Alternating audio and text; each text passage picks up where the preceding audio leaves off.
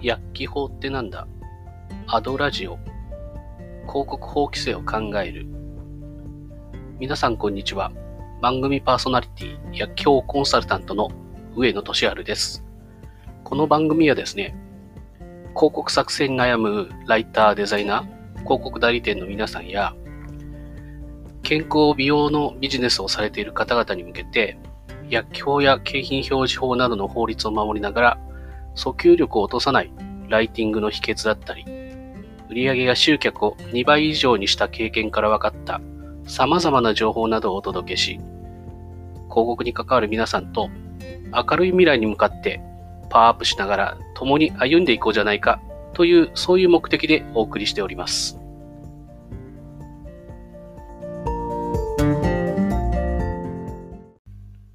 さて、今回はですね、薬用化粧品の効能効果についてというテーマでね、お話をしていきます。まあ、前回ですね、まあ、化粧品のま広告を作るときには、まあ、56のま効能効果範囲表で見ていくといいですよ。ま、その中の表現しか使いませんよっていうお話をしました。で、前回は化粧品という話をしました。で今回は化粧品の中でもまた区別される薬用化粧品でまた別の表が実は存在するんですね。で、それについてもですね、お話をしておきます。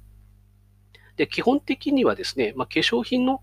効能効果と、まあ、さほど変わらないというところなんですけども、まあ、56っていうところはですね、まあ、細かくは説明しないんですけども、まあ、大きくね、違うところをね、いくつかピックアップをしていきます。で、例えばですけど、まあ、化粧水のところですね。まあ、プラスでなってるんですけども、汗もだとか霜焼け、ひび、赤切れ、ニキビを防ぐ。まあ、ここでも書いてあるんですけども、あくまで防ぐっていうのがポイントですので、まあ、こういう表現は薬用の化粧品であれば OK というところになります。で、続いて、まあ、クリーム類になってくるんですけども、ま、これもですね、ま、先ほどと一緒で、汗も霜焼け、ひび、赤切れ、ニキビを防ぐ。ま、大事なとこなんで、繰り返しますけども、ここもやっぱり直すわけでなく、防ぐっていうのがポイントになります。あとですね、薬用の石鹸になります。まあ、ある意味こう殺菌剤を含めたものに関してはですね、まあ、皮膚の洗浄、消毒、殺菌というね、表示をね、することができます。あとですね、まあ、体臭の、体臭だとか汗の匂い、およびニキビを防ぐというのもね、広告として使っても OK ということになっています。まあ、基本的にはニキビを防ぐだとか、まあ、石鹸だと、ちょっと変わってますけれども、皮膚の洗浄、消毒、殺菌ができるなどですね、まあ、ある意味こう、基本はですね、化粧品の効能効果に、まあ、ニキビなどを防ぐっていうのが加わったものだと思っていただけると理解が早いかなとは思います。次にですね、まあ、医薬部外品のところの、まあ、効能効果のところもね、話をしていきます。まあ、ここの部分もですね、まあ、細かくはね、一つ一つはあの説明しませんので、まあ、必要であればですね、まあ、あの、ウェブ検索のしてもらって、まあ、医薬部外品の効能効果表みたいなので検索して、まあ、実際あの文章になっているのを見てみてください。でこの中ですね、まあ、例えばですけども、まあ、口内清涼剤っていうのがあります。まあ、これはトローチ系ですかね、なるんですけども、まあ、吐き気やその他の不快感の防止を目的とする、まあ、大福剤ってやつですね。まあ、表現できる範囲としては、まあ、口臭だとか気分不快というような言葉は使えます。あとですね、まあ、体臭の防止を目的とする、まあ、外用剤、まあ、外からあの吹きかけるものになってきますけども、まあ、脇がだとか、あと皮膚の監臭、要は汗の匂いですね。あと、性感ですね。要は、あの、記憶する、汗の匂いを記憶するみたいな、などの表示はできます。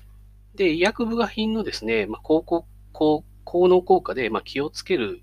まあ、必要があるとすればですね、まあ、一番はですね、まあ、育毛剤かもしれませんね。で、前回お話ししましたけども、育毛剤っていうのは、化粧品ではなくて、医薬部外品というふうになります。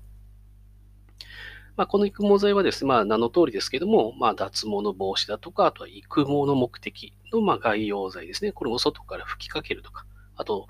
揉み込むような形のものですね。で、もし、ま表現として使えるものはですね、やっぱり育毛だとか、薄毛、かゆみ、脱毛の予防、まあ、毛を生み出す、まあ、促進効果だとか、発毛の促進、羊毛なども使うことはできるってとこですね。ただですね、まあ、一つ気をつけてほしいとこなんですけども、まあ、脱毛の予防というふうにですね、まあ、表示は可能なんですが、まあ、例えば、まあ、円形脱毛症に効きますといったような感じで、まあ、特定の脱毛に効きますという表現はできませんので、注意をしといてください。また、まあ、医薬部外品と薬用化粧品の違いのところでもお伝えしましたけど、薬用化粧品っていうのは医薬部外品ではないんで、まあ、ある意味こう化粧品的な効な効能効果で表示することはできないんですね。なので、まあ、市販の育毛剤で、まあ、特に通販で売られているようなものっていうのは、大体保湿剤っていうのが入ってます。まあ、ですから、まあ、保湿剤が入ってるかというからといってですね、まあ、肌のキメを整えるみたいなね、化粧品的な書き方ですね、すると、まあ、基本的には、まあ、広告の審査をするときに跳ねられるっていうことがあるので、気をつけましょうっていうところになります。まあ、主なところはね、まあ、お話ししてきましたけども、まあ、他にですね、まあ、パーマネント剤、まあ、パーマ液だとか、あと毛染め剤とかそういうものですね。あと入浴剤とか歯磨き剤、あと殺虫剤等にも、まあ、この医薬部外品的な効能効果表っていうのが適用されているので、まあ、それを見ながらですね、まあ、あの化粧品、もしくは医薬部外品っていうところの、まあ、広告成果、まあ、政策の方に活かしていただければと思います。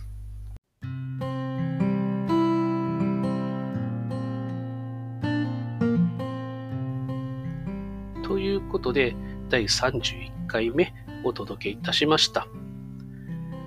まあ、それぞれね、化粧品を作る際には、まあ、56の効能効果表だったり、まあ、薬用化粧品だったら薬用化粧品のやつ、あと医薬部外品だったら医薬部外品の効能効果表が、まあ、別々にあるので、まあ、それをね、それぞれ照らし合わせながら、まあ、広告を作っていきましょうっていうところになります。で、次回以降はですね、まあ、医薬品等適正広告基準っていうね、ところに入っていくんですけども、ここはですね、かなりあの長い部分になってきます。かなり、えーと、項目的に多いので、まあ、何回かにね、分けてね、お伝えしていきますので、楽しみにしといてください。